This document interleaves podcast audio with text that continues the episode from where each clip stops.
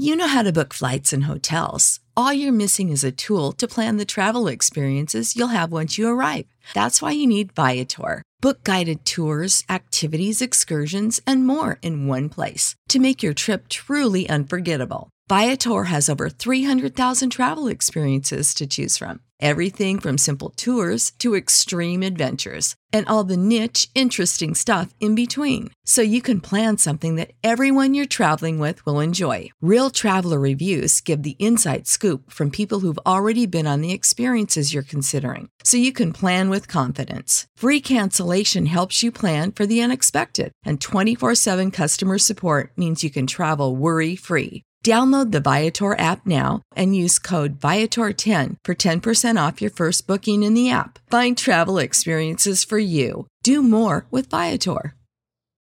When you need mealtime inspiration, it's worth shopping Kroger, where you'll find over 30,000 mouthwatering choices that excite your inner foodie. And no matter what tasty choice you make, you'll enjoy our everyday low prices, plus extra ways to save, like digital coupons worth over $600 each week. You can also save up to $1 off per gallon at the pump with fuel points. More savings and more inspiring flavors make shopping Kroger worth it every time. Kroger, fresh for everyone. Fuel restrictions apply.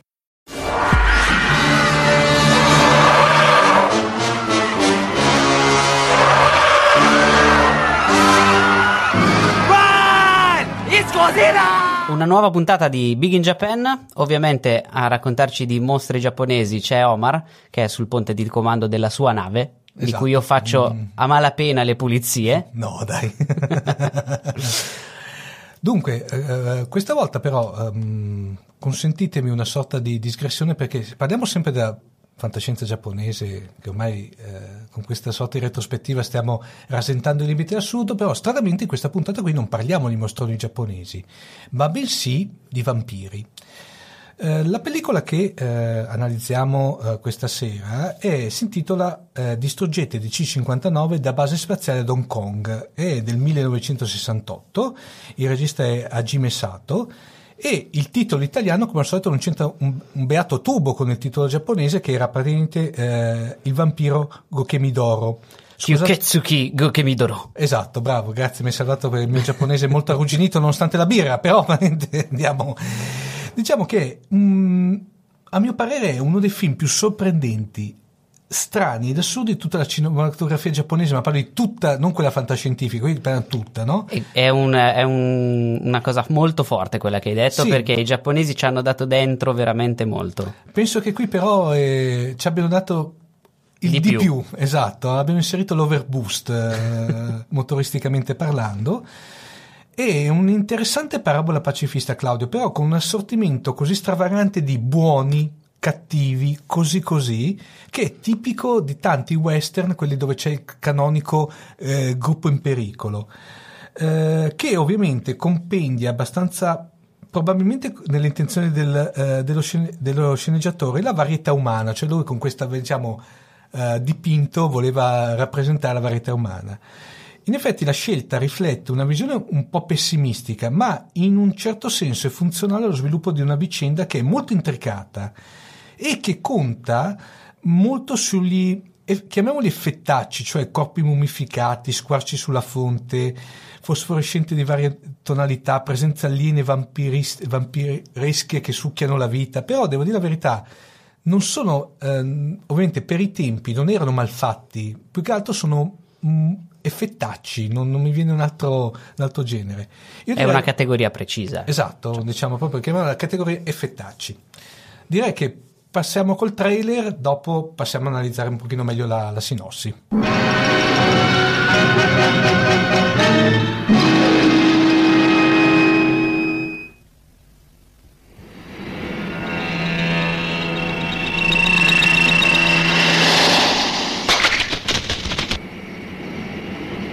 진로를 행거시로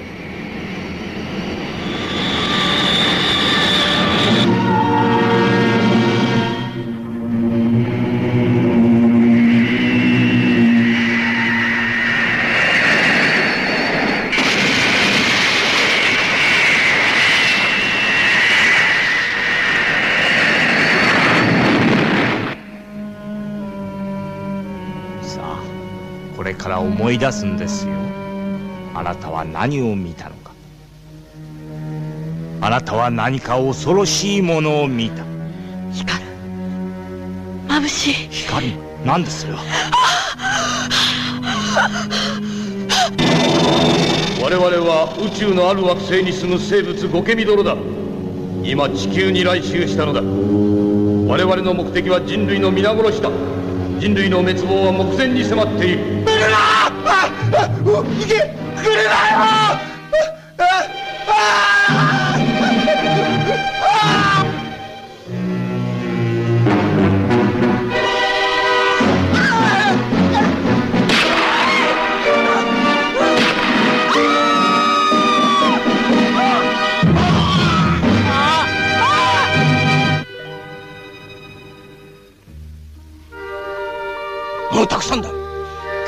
の仮面を剥いでここから脱出したら貴様を社会的に抹殺してやる。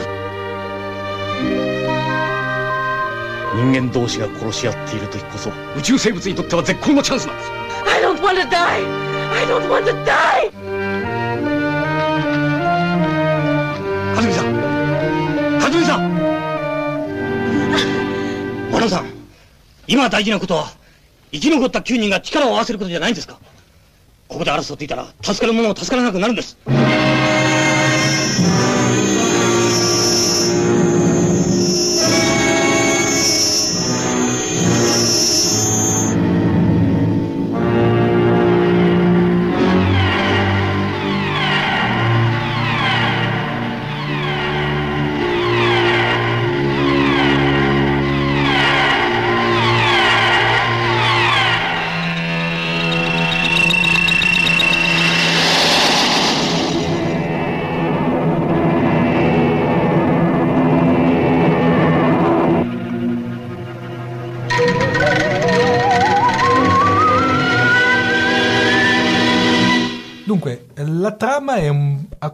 Diciamo è abbastanza particolare, come dicevamo. Cioè, si inizia con delle sinistre nuvole rossastre che vengono proprio definite da uno dei protagonisti un mare di sangue.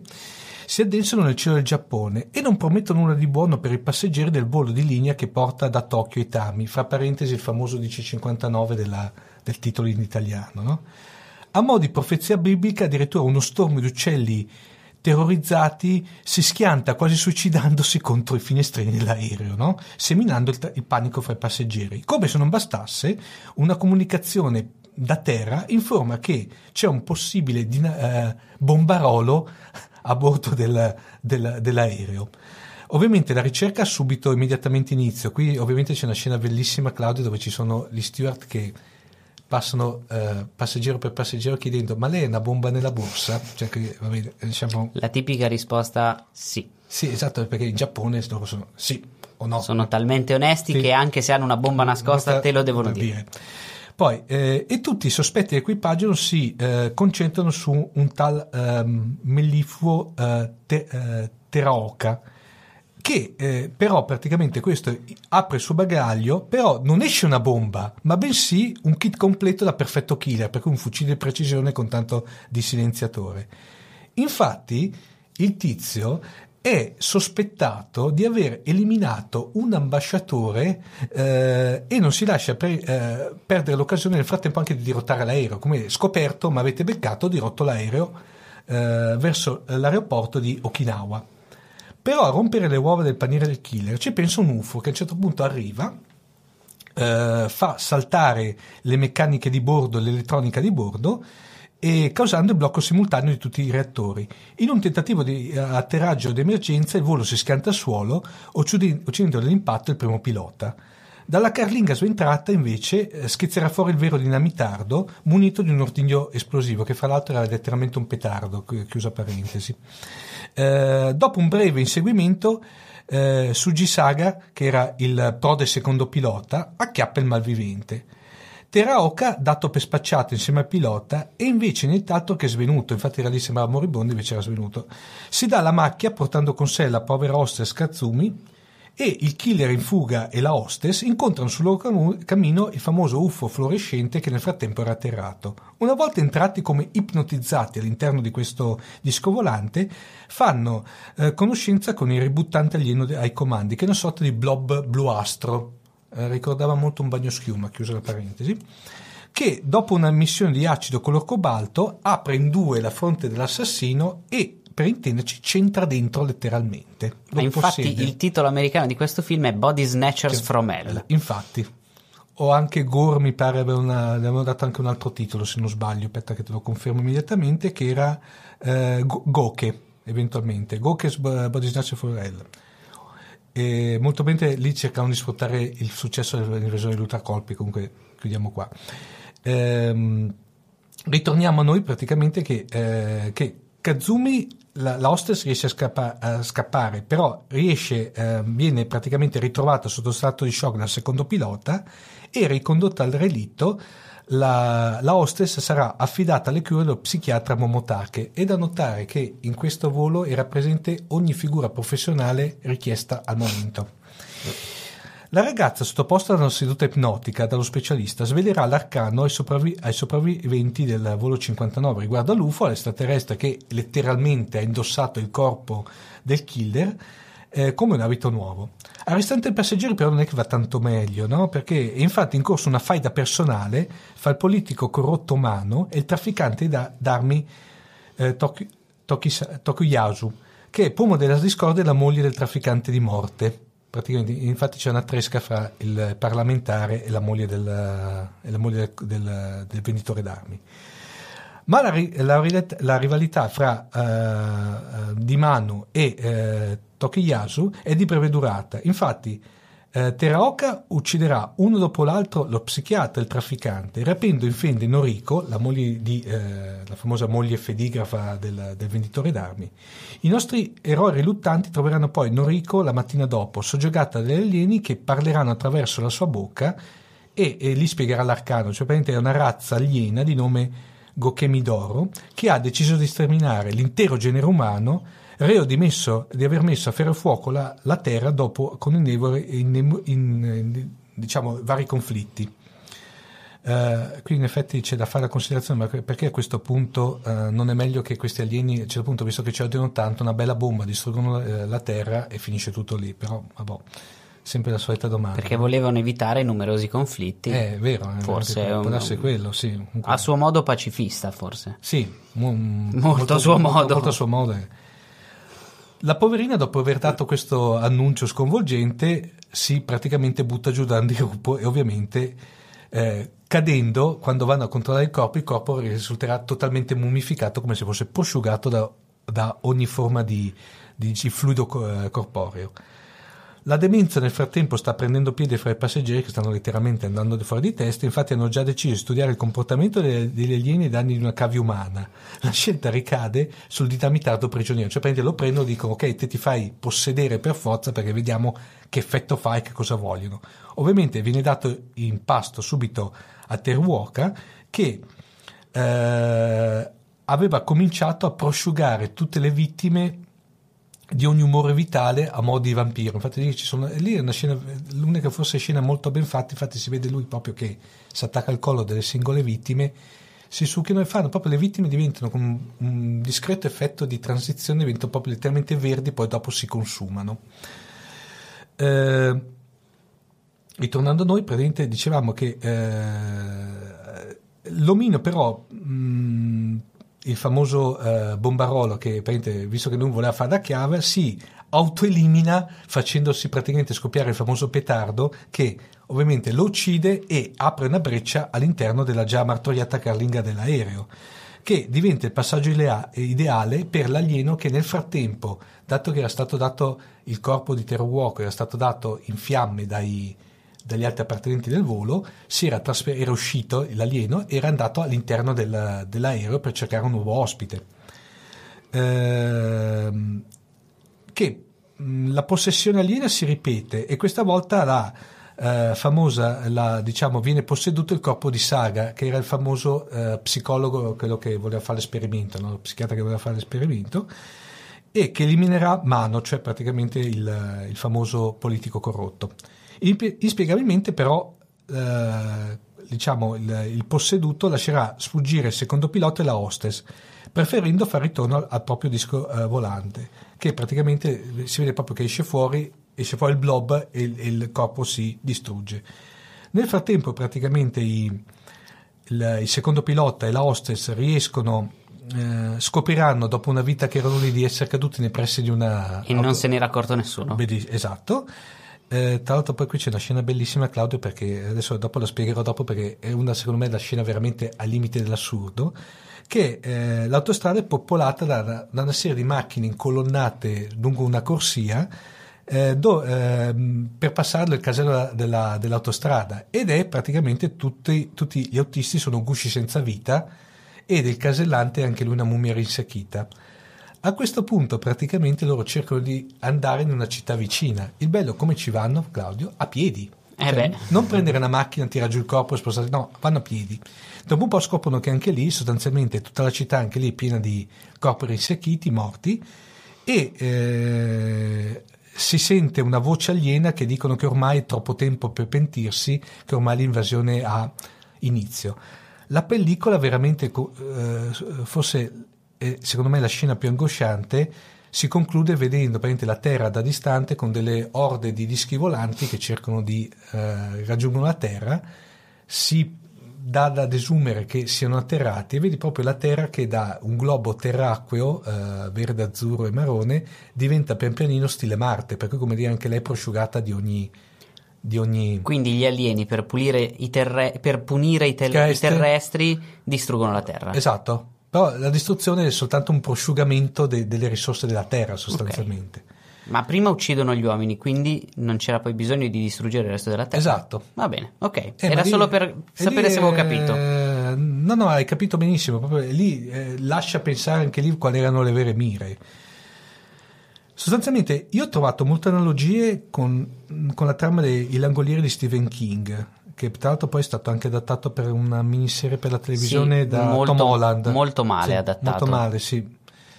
Eh, un referendo illustre, tra l'altro, che l'avevano capito gli americani, che l'avevano, come te dicevi prima, eh, rintitolato Gok eh, Body Snatcher for Hell e l'invasione degli ultracorpi.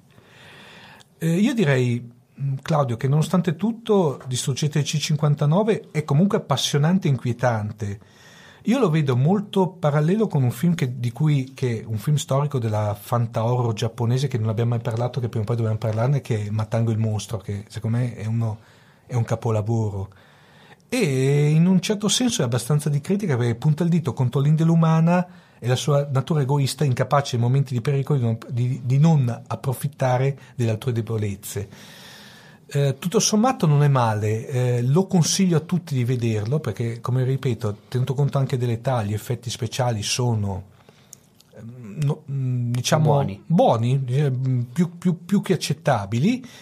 La trama ha ovviamente, come bene o male tutti i film, forse questo qui un pochino più degli altri, ha veramente certe, certe cadute eh, e certe, diciamo, eh, licenze alla sospensione dell'incredulità abbastanza elevate eh, tra l'altro è uscita un'edizione in DVD molto ben fatta dalla Pulp Video che, tra l'altro, che prevede oltre come contenuti speciali tra l'altro anche una bellissima intervista a Luigi Cozzi eh, come introduzione al film. E tra l'altro anche si può avere qui scusa se faccio comunque a un prezzo più che accettabile sui canali tipo Amazon perché mi pare che venga tenuto nelle 8 euro per cui se volete so, secondo me sono 8 euro ben, ben spesi Comunque, eh, come lava lamp, visto che la nostra unità di misura di, di giudizio, le do tranquillamente un 3,5. Io ho una domanda da fare sì. che ancora mi porto dietro. Chi ha dato il titolo in italiano a questo film? A cosa stava pensando? Allora, quello... Eh, Hong Kong, che cosa c'entra? Base spaziale, che sono, cosa c'entra? Sono asiatici, quindi Hong Kong? Allora, eh, Claudio, su quello, guarda, il fatto del, del, perché vengono adattati i titoli che danno gli adattatori italiani è una, non dico una battaglia, però un leitmotiv che da 100 puntate di fantascienza ci portiamo avanti.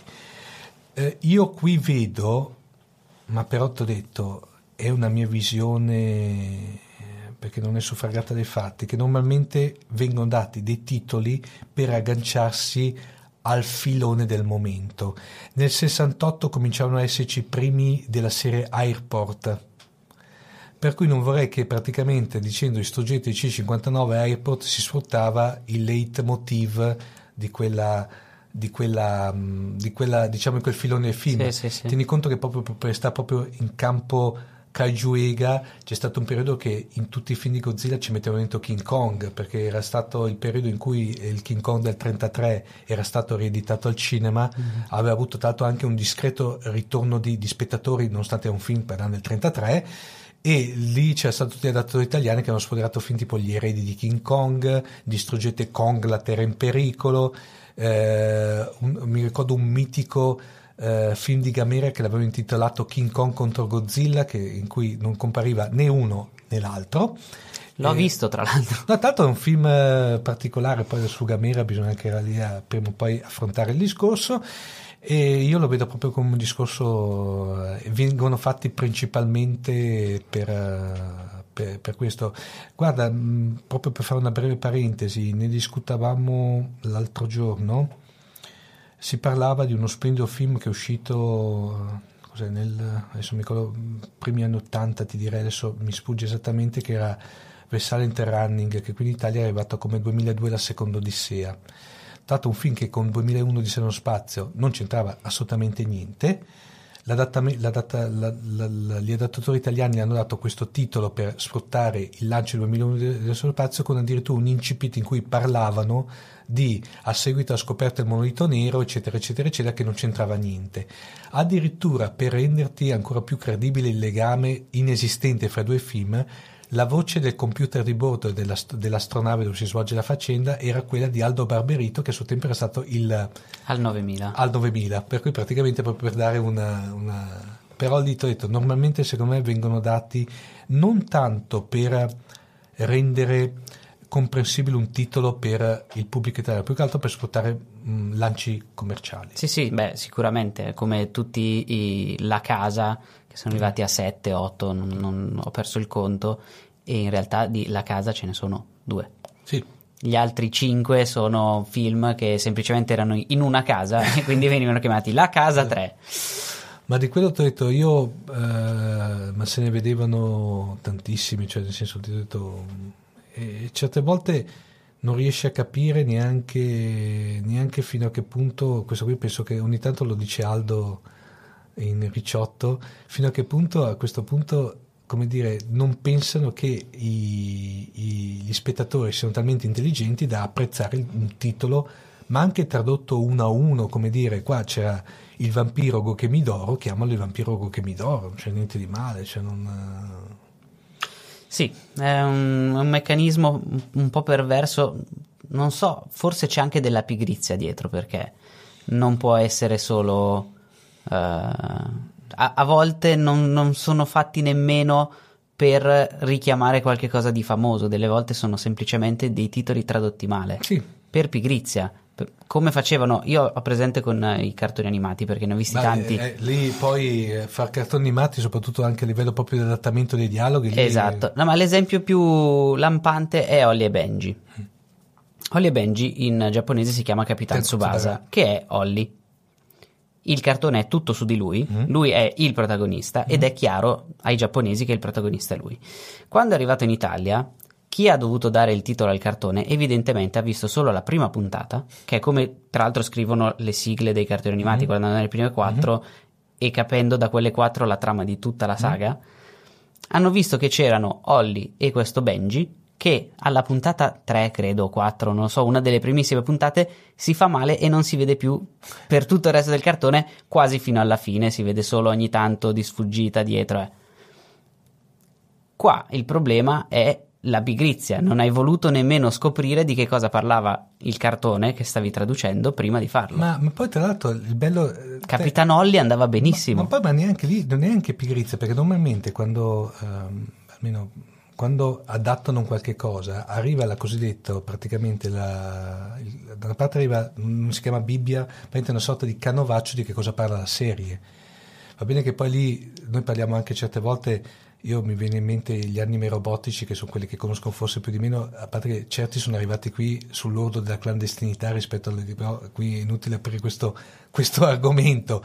Però sostanzialmente loro sanno di che cosa parla, hanno gli script originali per cui riescono a capire di che cosa parla, però eh, purtroppo non fanno, secondo me è pigrizia. Io mi ricordo, tanto per citare una serie a me cara, facciamo eh, Star Trek la serie originale dove c'erano i, i, torpe, i, torpedoni fotonici, che erano i photon torpedo, cioè i siluri, i siluri fotonici, oppure spesso e volentieri Sulu veniva chiamato signor Helm, perché praticamente era eh, Helm, cioè timoniere, perché capitano che io lo chiamava timoniere, vada qui invece Helm veniva eh, veniva invece usato come nome. come nome. e poi c'era l'asse di traenza che era il raggio trattore, ma non parliamo di roba che allora si sapevano che cos'erano, per cui praticamente non...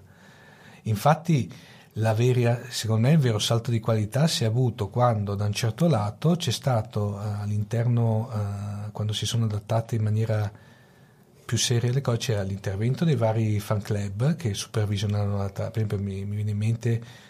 Uh, Next Generation, eh, non so Voyager, ma anche mi pare di Space Nine, c'era dietro lo Star Trek Italian Club che supervisionava il tutto e ovviamente le dava una certa coerenza.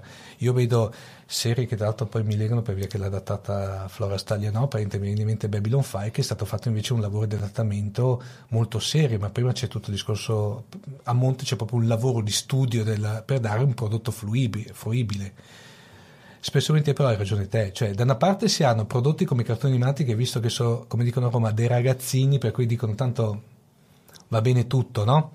Dall'altra proprio magari c'è una pigrizia dato dal fatto che sostanzialmente eh, non vogliono spenderci più di tanto, non penso per problemi di budget, a star lì un attimino a capire un pochino più la trama e dare un adattamento un po' decente. Io Claudio mi sto rivedendo ultimamente per, eh, per un progetto personale mi sto rivedendo um, il grande Mazinga, Gerd Mazinger, proprio quel, l'anime del, del 74. Dio, nella versione italiana, ragazzi, ci sono certi svarioni di traduzione che è una roba terrifi- ma terrificante, ma uh, veramente, cioè personaggi che vengono chiamati con uh, nomi diversi puntata in puntata, che in effetti lì ci sono tanti personaggi, ma sono sempre gli stessi, non, non è che cambiano. Sì, sì eh, nel caso antagonistiche, diversi antagonisti che vengono chiamati con lo stesso nome per 3-4 puntate diverse, cioè una roba veramente terrificante. Lì c'era anche stato tutto il, il problema che erano stati importati pezzi sì. di un'unica saga in sì. ordine sbagliato su canali diversi. Sì, ma poi lì tanto c'è il fatto che sì, diversi, tanto è arrivato prima sostanzialmente prima il più eh, prima è arrivato prima il più nuovo e poi la, il coso, eh, infatti quando è arrivato ahimè eh, Mazinga Z che al di là del fatto che è arrivato in, in un'edizione troncata, per cosa, poi è arrivato non aveva quella pila rispetto agli altri perché aveva un'animazione ovviamente di quasi dieci anni prima, per cui non, non, non reggeva il, il, confronto, il confronto. Sì, chiaro. Sarebbe interessante una volta, magari possiamo tirare dentro il buon Andrea di Lecce e fare una bella puntatona sui robottoni, che secondo me lì eh, ci sarebbe anche lì da... Da Mazinga a Gurren Lagan. Sì, Preferisco, io sono ancora però da vecchia guardia e preferisco ancora per, eh, Io sono della guardia che va bene tutto, basta che sia robotico. Eh, comunque, no, anche perché sostanzialmente, devo dire la verità, poi eh, ecco una cosa interessante che adesso um, mi pare su K2, che è praticamente il canale del pacchetto di digitale terrestre, per cui visibile tra, gratuitamente, che fa parte di, del, diciamo, dell'offerta Discovery Channel, eh, Discovery Italia, perdona trasmetteranno a partire da 25 giugno, adesso perdonatemi la data che so che in podcast non va data, però spero che mi ci sentiate con, cominciano a dare in esclusiva, do, con l'adattamento nuovo uh, fatto da Yamato Video, uh, Shinkutsetsu Jig, che sarebbe praticamente il remake reboot di Jig, uh, di Jig Robot d'acciaio. Io su Netflix ho notato l'altro giorno, l'ho messo in coda mm. nella lista, non ho ancora avuto modo di guardarlo, anche perché hanno fatto questa scelta coraggiosa di lasciarlo solo in giapponese con i sottotitoli, quindi ci devo prestare sì. più attenzione perché devo leggere. Un, un, anime che non avevo mai sentito fino all'altro giorno, Devilman contro Cyborg 009. Questo mi è nuovo anche a me. È una serie di OAV perché sono tipo solo 6 o 7 mm-hmm. episodi. Lo, No, anche a me. Perché... Devilman contro Cyborg 009. Le animazioni sembrano molto belle, eh, non ho avuto modo di capire la trama e come due cose assolutamente aliene una all'altra interagiscano, però è lì su Netflix. No, interessante anche perché eh, è un'altra serie che per esempio io non ho visto a suo tempo quando era uscita in televisione, per cui parliamo anche lì veramente di vent'anni, vent'anni fa buoni, avevo visto Devilman, però quella la serie diciamo perché di Devilman che io conoscevo erano uscite due versioni, una nuova che era più fedele alla, all'opera di Gonagai, al manga di Gonagai, poi era uscita una, una un po' più edulcorata su mi pare 26-27 episodi. Era uscita prima quella edulcorata. edulcorata che non c'entrava niente, poi sostanzialmente era molto più... Era più da supereroe sì, giapponese, infatti aveva sì, le... le ali di David. Esatto, il braccio di David che infatti il taglio lui, di David che, infatti lui dopo l'hanno riproposto anche in una, in una sorta di team up con Mazinga Z contro i demoni. Ce l'ho anche in sì. videocassetta. Quello tra l'altro è bello perché faceva parte delle manga mazzuri, lo sapevi? Erano, manga mazzuri erano le maratone manga che ogni tanto facevano in Giappone e facevano uscire questi, questi team up fra gli eroi gonaghiani che spesso e volentieri anticipavano vicende che dopo erano nell'anime. Infatti, per esempio, in quello di Devilman eh, contro, mm, contro, Mazinga Z, eh, contro Mazinga Z c'è il debutto del Jet Scrambler, che sarebbero le ali che permettevano a, a Mazinga di volare, esattamente due episodi prima che uscisse su, della serie televisiva. E quelli erano, erano, l'altro molto ben fatti perché ovviamente avevano più alto budget, di conseguenza le, le, le animazioni erano di livello più alto. Molto sì. più alto, sì. No, ti, lì Shinko Tetsu Jig interessante, consiglio di vederlo, non aspettatevi niente di particolare perché però è da, è da vedere. Io l'avevo visto a suo tempo in uh, originale sottotitolato, mm-hmm. però non, da vedere però senza molte aspettative, ecco. Niente, direi che per adesso è tutto. Diciamo la dose. La dose il, quotidiana il peggio, di Big Il peggio e meglio le abbiamo dato per esatto. oggi. Per cui, comunque è consigliato. Cioè, se avete, volete spendere 8 euro, passarvi una bella serata, popcorn. E se volete anche cercare sorrisate davanti al video, consiglia, consigliatissimo di, di Studios di C59. Uh, quello che avete ascoltato era Big in Japan, Fantascientificast lo trovate su fantascientificast.it, su QWERTY.it che è il network di cui Fantascientificast fa parte e ovviamente su Spreaker e su iTunes dove vi invitiamo a lasciare dei commenti, delle recensioni e delle votazioni a 5 stelle in modo da farci trovare a più gente possibile. Ci potete scrivere su Facebook eh, o su Twitter, eh, su Twitter at Fantascicast o alla mail che lascio dire a Omar. Che è redazione chiocciolafantascientificast.it grazie. Sul ponte di comando in questa puntata Claudio Serena. E Omar Serafini. Noi ci sentiamo con un'altra puntata. Ciao. Banzai.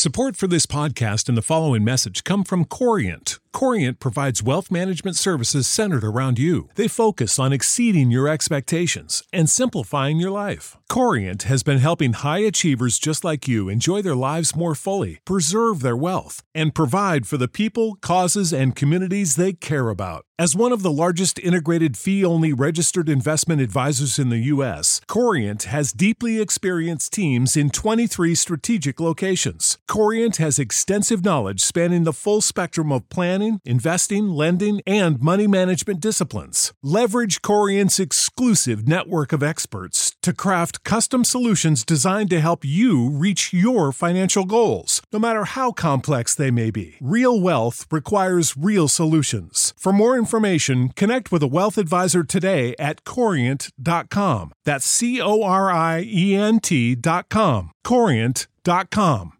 Sick of being upsold at gyms? My guy, you're currently a base member. For $90 more, I can upgrade you to our Shred membership. For $130 more, you'll be a Swole member. And for just $300 more, you'll reach Sweat Platinum.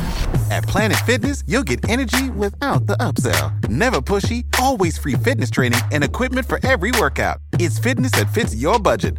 Join Planet Fitness for just $1 down and $10 a month. Cancel anytime. Deal ends Friday, May 10th. See Home Club for details.